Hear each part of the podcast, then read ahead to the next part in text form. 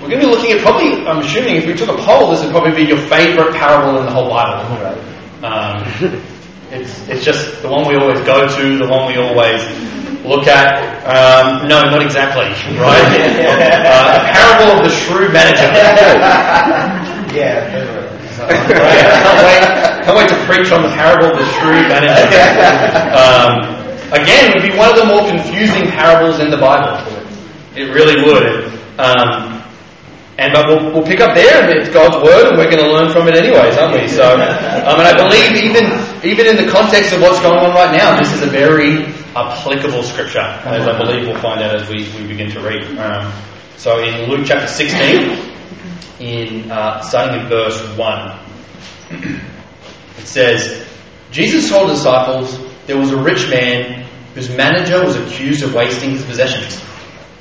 So he called him in and asked him, What is this I hear about you? Give an account of your management, because you cannot be manager any longer.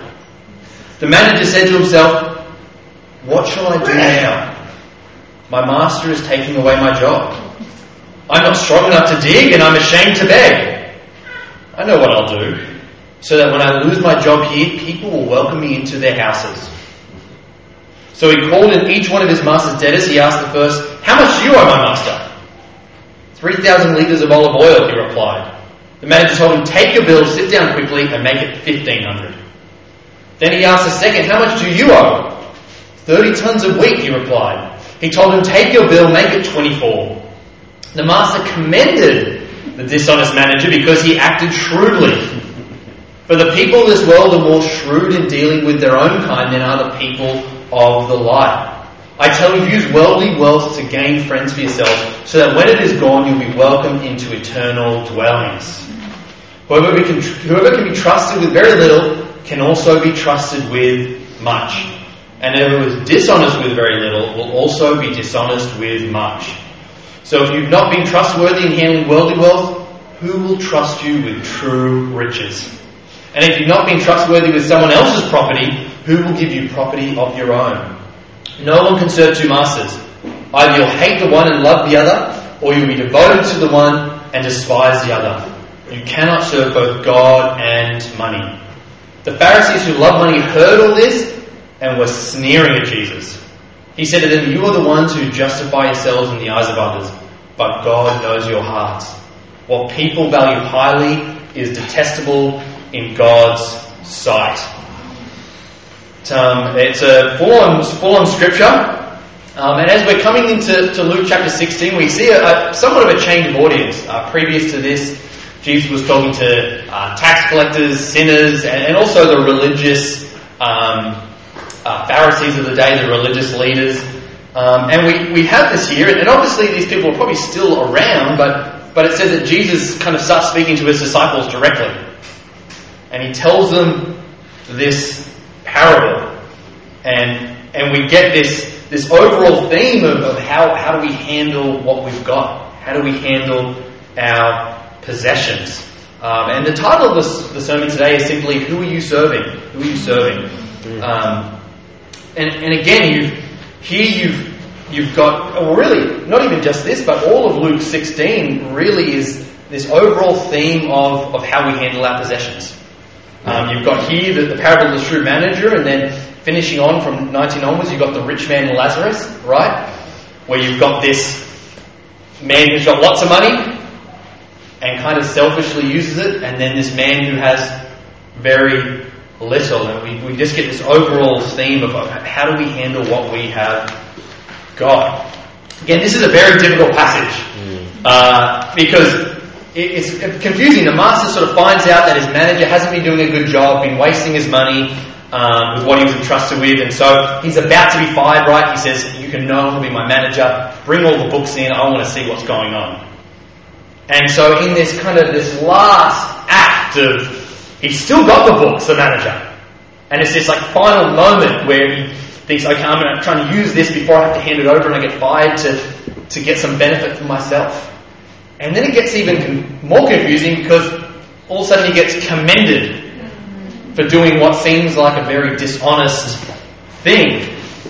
He gets pointed as someone who who should be an example, and, and you just think, what on earth is going on? What, what does this all really mean? And, and there are three main ideas of, of why, uh, of what really the, the idea of this is. Um, and, and, the first one being that the shrewd manager um, is really just, he really is kind of just dishonest, and he's making his boss out to be this bad guy. Um, just going around basically reducing all the bills to get in other people's good books. Like, wow, how great was the manager? Yeah, this master's a bit of a jerk, isn't he? He was trying to charge us this much, but the manager, look at this, wow, trying to get into their good books. And so that's, that's one idea, but, but most, most people reject that idea. Just, it doesn't really fit in with why would Jesus commend, and even why would the master commend him as well? Like that, that just wouldn't happen. I'm firing you because you've been lying and stealing, and you're going and doing it again. That doesn't. Two wrongs don't make a right. I'm not going to. Yeah. So that most likely isn't, isn't it. Um, the second one is a, a lot more plausible. Um, had to do with potentially removing interest. Uh, basically, under the Jewish law, Jews couldn't charge each other interest. Um, just write this down. Deuteronomy 23:19 says, "Do not charge a fellow Israelite interest, whether on money or food or anything else that may earn interest." You may charge a foreigner interest, but not a fellow Israelite, so that the Lord your God may bless you in everything you put your hand to in the land you're entering to possess. So again, the idea here is, is that this, this master has been charging most likely fellow Israelites interest. And here the manager comes through, and obviously he hasn't really cared in the past, but he thinks, this is my one chance to get into some people's good books. Let me right this wrong. And the, the master, what can the master say? But yeah, you've acted shrewdly. You're helping me obey what is I'm supposed to obey. So that's one one other possible one, a more likely one. And the one that, that I personally believe fits in the most is, is the third option, which is basically he was removing his own commission. That as a manager, he, he would gain his wage somehow. And uh, how would that be done? It'd be in the business that he would be dealing on behalf of the master. And so here he is, and, and he thinks, oh my goodness, I'm out of a job, I'm going to have no money. No one's going to hire me now. Look at me like I've got this bad rap, and I, I know what I can do. I can get into all these debtors' good books. Not by stealing more from my boss, but, but by taking away my own commission. Personally sacrificing so that when I have no job, people will welcome me in as someone who has self sacrificed for others I personally believe that that sounds the most reasonable um, with what fitting in, but the second one could also be a, a good option. But, but again, the real point of the story is, is this overall arching theme of are we generous with what we have got? Are we using our possessions for God? And, so the first point is simply generous with our mammon. You may be wondering what on earth is mammon? That is the Greek word which is used here for money. Um, and so it doesn't just mean money. Mammon is just our possessions, our resources. It, it, can just be anything that we use. And so I'm sorry, the teams who are here, I know you guys kind of thought you'd like scrape by this one thing, well, I have no money. I'm skinned, so I, you're not like, no, sorry. But unfortunately, this applies to everyone because we all have something. Yeah. We all have possessions, um, our resources, whatever you have.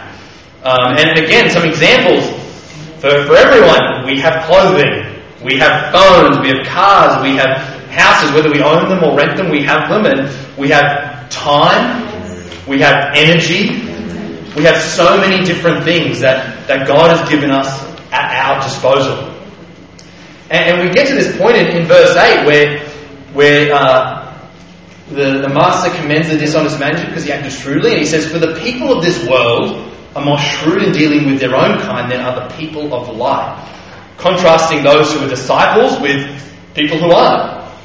And he says, you know, people plan, they, they act shrewdly, they, they, they put so much thought into how to deal with one another, how to get through life, how to plan for the future. Hey, I better make sure I'm going to be welcomed into people's houses. Let me really think this through. And even you think now, we, everyone plans so much. Whether it be planning for what sixth form you're going to try and get into, for studying for GCSEs, for colleges, for universities, figuring out what job you want, figuring out who you want to date someday or get married to. Who you want to be, who you, what you want to be known for. Everyone plans. Everyone. And, and Jesus is saying here, he goes, if, if people of the world plan, how, how much more should we? But, but they plan for things that are so temporary. How much more should we plan for things that will truly last? They plan for things that could be here today and gone tomorrow. He says, you guys need to plan for things that will go on into eternity. Things that will truly last. What about us? Do we plan ahead spiritually? Are we thinking about our eternal destination? And going through moments like this as a church generally makes us do that. And not that that's, and I think God can use these times hopefully to wake us up at times. To make us realize what is most important. Because if we, if we look at the direction of our life, where we're heading, where we're focusing our energy, our thoughts, our times, our money, our, our ideas, is it leading towards God? Hmm. Or is it leading towards things that, once we pass on from this life, won't really matter? Hmm. What are, what are we really, truly focused on? We need to plan ahead spiritually. And I think part of this way of planning ahead spiritually, he, he talks about this idea uh, in verse 9. He says, um, I tell you, use your worldly wealth to gain friends for yourselves so that when it is gone, you'll be welcomed into eternal dwellings. This idea of like planning for eternity. And it's a little confusing, um, but it's this idea, I believe, of being generous with our mammon, generous with what we have got. So that when we get to heaven, we'll be well received.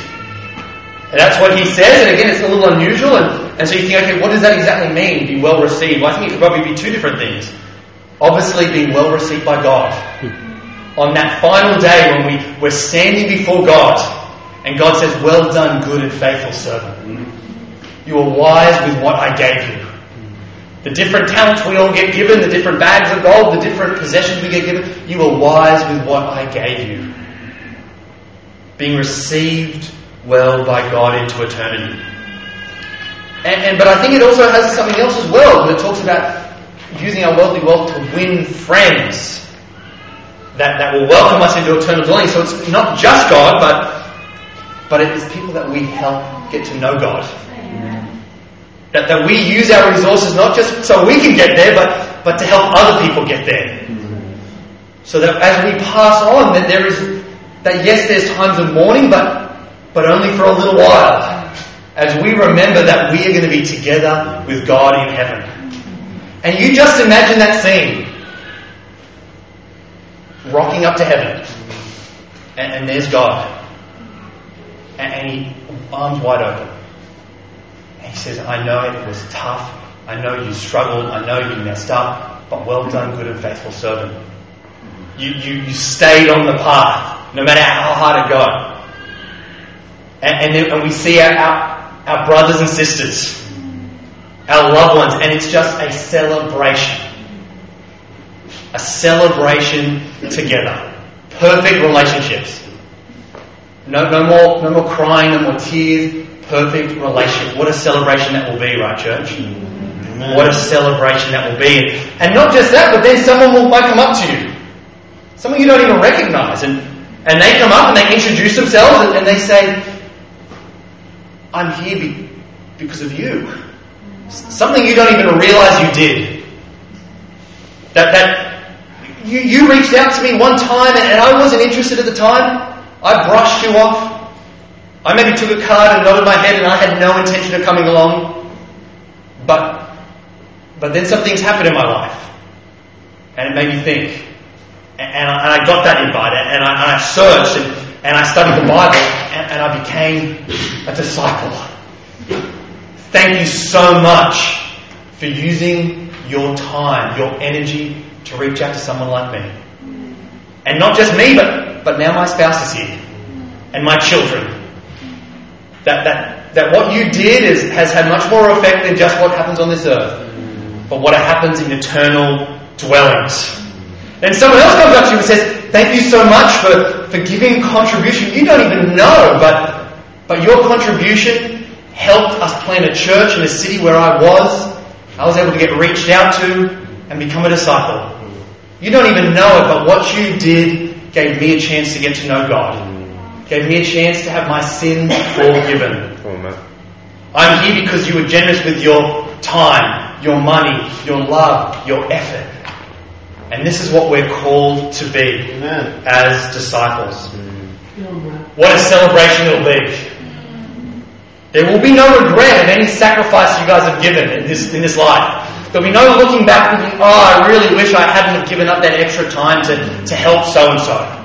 To comfort someone throughout this hard time.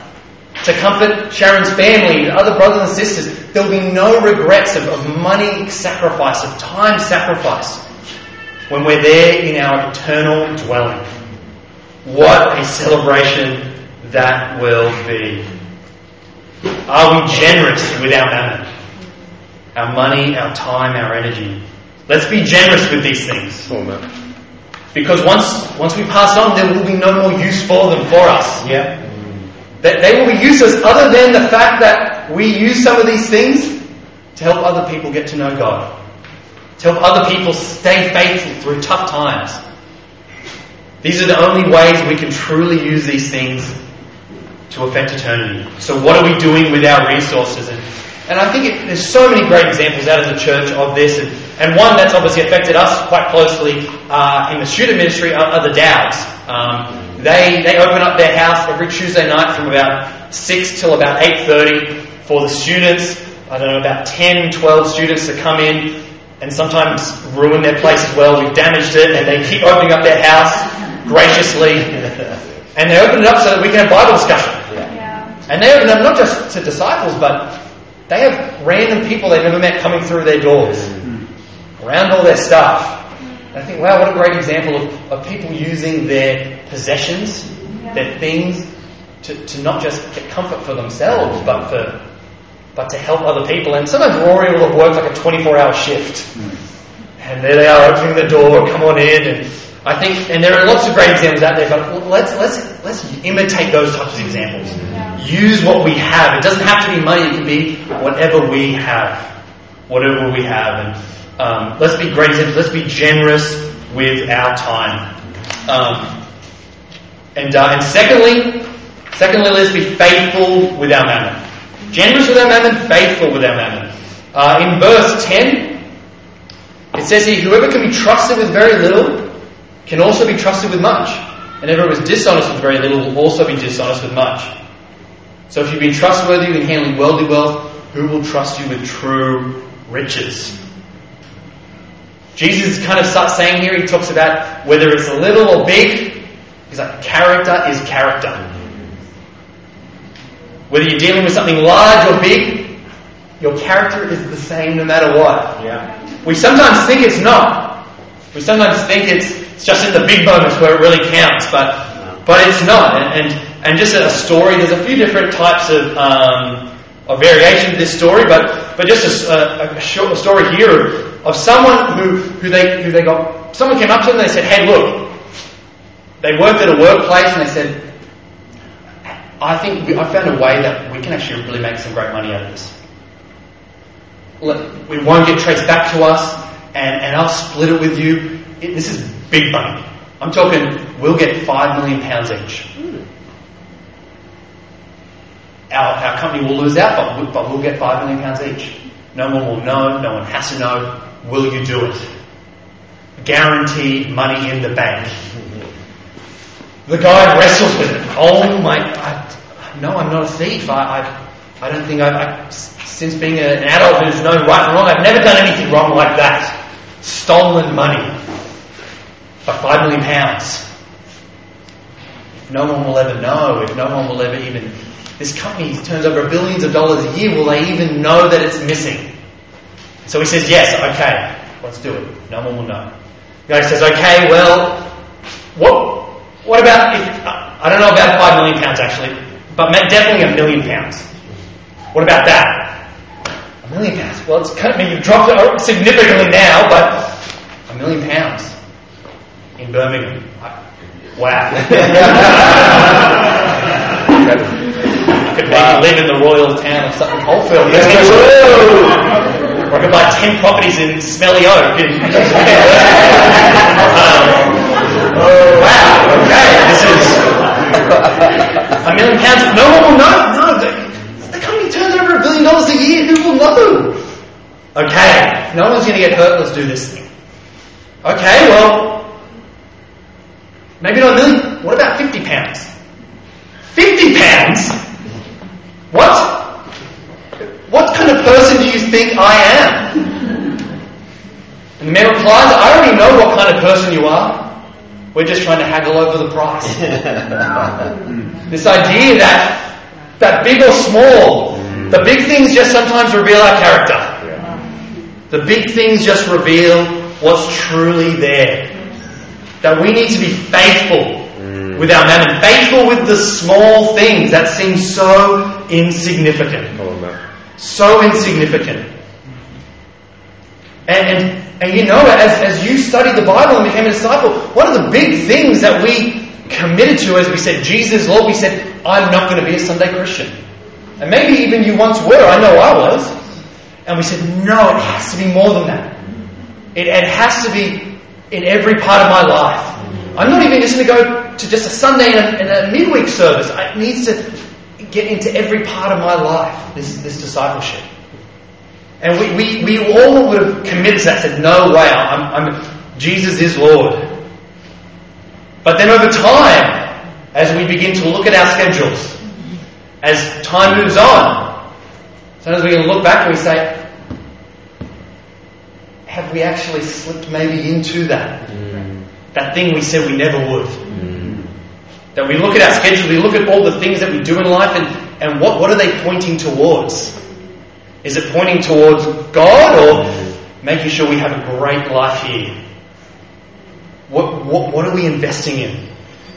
Are we faithful with what we've got or are we using it to, to get comfortable lives here and now? The big things, they just expose our character. They just make it clear what's really there. And really, what are the little things? Well, Jesus says, He says, you know, whoever can be trusted, trusted with little things can also be trusted with much. Um, he said, sorry, he goes in verse 11, he says, so if you're not being tr- trusted in handling worldly wealth, who will trust you with true riches? The little things are money, cars, careers, jobs, these things, sports, these things that don't really matter in the scheme of things. And God wants us to enjoy these things for sure, We're, to get enjoyment but, but they don't really matter that much, do they? What really matters are relationships, our families, our friendships, matters and issues of the heart, love. These are the things that really matter, that, that are true riches. People's souls, these are the things that are of true value, that, that God wants to entrust us with as we are here. And he says, but if you can't be trusted with some of these little things that, that you're given, how can you be trusted with the big? What about you, church?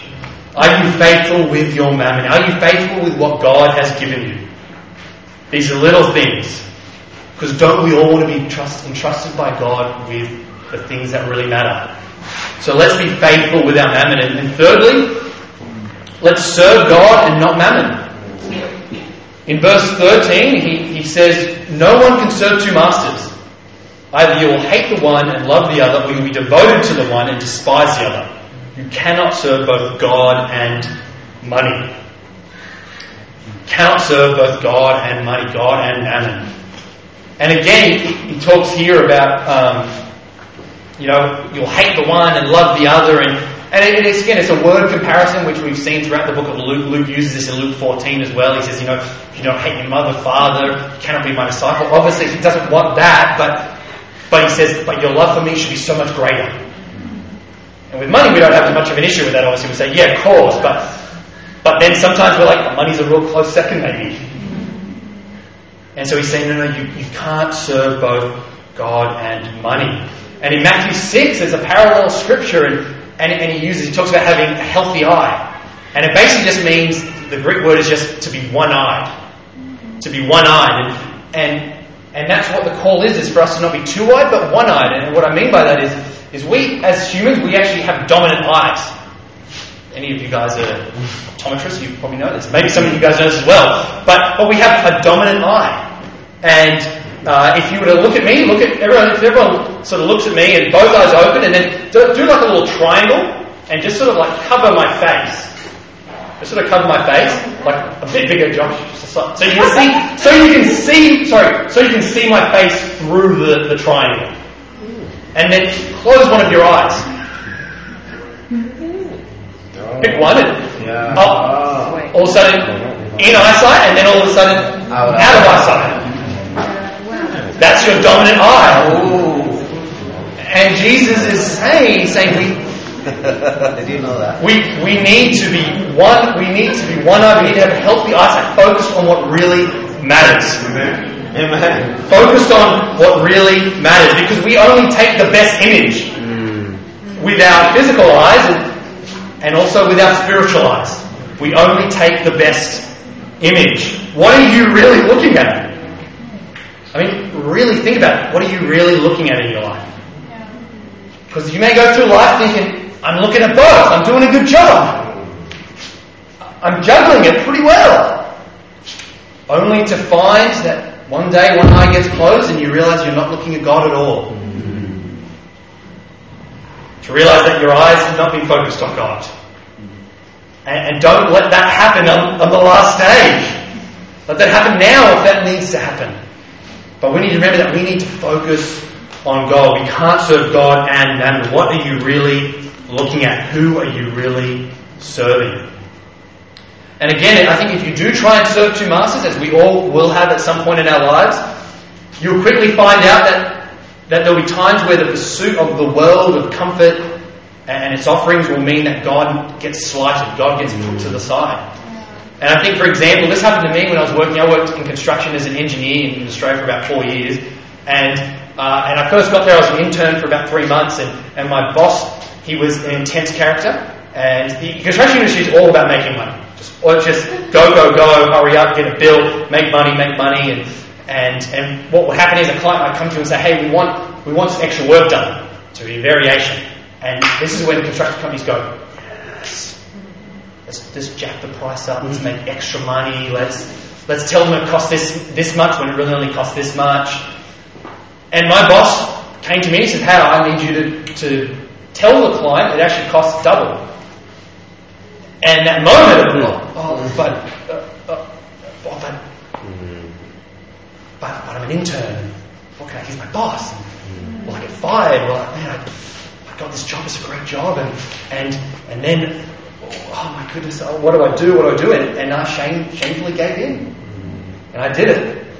And, and it came to a point, and I was just glad I had brothers in my life, and eventually I got open about it. And, and just through that encouragement, they said, no, you, you can't, that, you're serving God and money. God and this world. And so I went to my boss and I was like, hey bro, I didn't say hey bro. hey dude, no. He wasn't here, no. I was like, I, I, I apologize, I said, I apologize, I'm, I'm a Christian and I should have never done something like that. I, I, I'm sorry, I won't do that. And the excuses that started to come. Well, if you ever really want to make in this industry, that's just how it is. You're going to have to do that. We're losing, look, we're losing money on this part of the job. This is just to fill that hole, and we we've done the job too cheap anyways. Like, come on, and, and everyone does it, and, and you wrestle, and you're like, oh. And it's true, everyone, well, everyone does it. But luckily, I got enough encouragement and, and, and been directed to God that I was like, I don't care if that's what everyone does. I did, but no, not anymore. I can't do that. And and the crazy thing is, is that he ended up a couple of years later, uh, left the company and, and found out that he had stolen up to a quarter of a million dollars of, of money from the company as well. That these little things that, oh, I'll never do that to the company though. Actually, no. When we, when we, we, when we, uh, when we start to, to falter in, in the small things, in the small bits, it grows and grows and grows, and we get to places where we never thought we'd ever be. Let's be faithful with our uh, let's be faithful. Let's let's be shining lights. And, and I think for those of you who are teens and in, in, university, but even in the workplace, I think it can be when you're around a group of people and they're talking about certain things, you just think, I really should not be listening to this. Crude jokes, swearing, uh, racism, putting different genders down, treating people like objects, and you know it's wrong, and what do you do? The pursuit of the world, you'll give in. That's where we need to be focused on God. Don't give in to the excuses of, well, I'm trying to be relatable and eventually I'll win them over. And no. The more you compromise, the more you will continue to do so. You may think you're serving both God and mammon, but you aren't. You can't. We can only serve one or the other. One or the other. And so it's a choice. Um, and I think the choice is this choice of, of who are we going to serve, who, who are we going to go after. It, it, it very well may mean that, that you're not going to be the, the coolest, most relatable person in the world. Yeah, that, that probably will happen. that, that, you may not be. But, but who, who really cares about these worthless things when you have the most valuable thing? When you have a relationship with God, salvation. Who, who's going to care on the end day? How many Facebook friends you have, how many Instagram followers you had, how relatable were, how popular you were, none of that will matter. And we need to just get focused on God. Get one eye on God. The worldly things we value so much, cars, houses, degrees, phones, clothes, shoes, popularity, these things, it says God in God's sight, they are detestable. They are worthless. That yes, we will have these things, use them for better things. Use it for things that will really matter. And the Bible even describes heaven as, as you know, the roads are paved with gold. And, and, and I always used to think, oh wow, man, how amazing is heaven? But it's, it's not that, it's, it's saying the things that we value gold, they're just road filler but they're like gold. No, we wouldn't even use. We would walk on gold. That's worthless. That, that the things in God's sight that we value so much in God's sight, it has no value in eternity. We need to keep our eyes on the things that really matter. Oh, the things that, that when we are at the end day, we can be standing there and hear, well done, good and faithful servant. We can meet the brothers and sisters that have gone before us and have finished the race. Church, we are not defined by our possessions, we are not defined by our status, by our popularity, by all the things the world says we are. We're defined by our relationship with God, by clinging to His grace and His mercy. So, in conclusion, what is your life about?